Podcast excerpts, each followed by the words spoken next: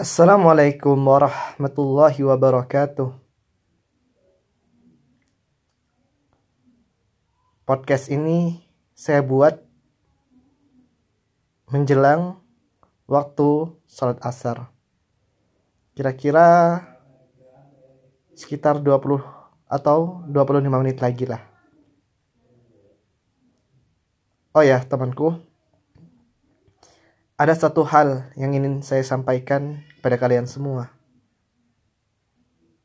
Bahwasanya hati itu adalah sumber kebaikan bagi seluruh tubuh.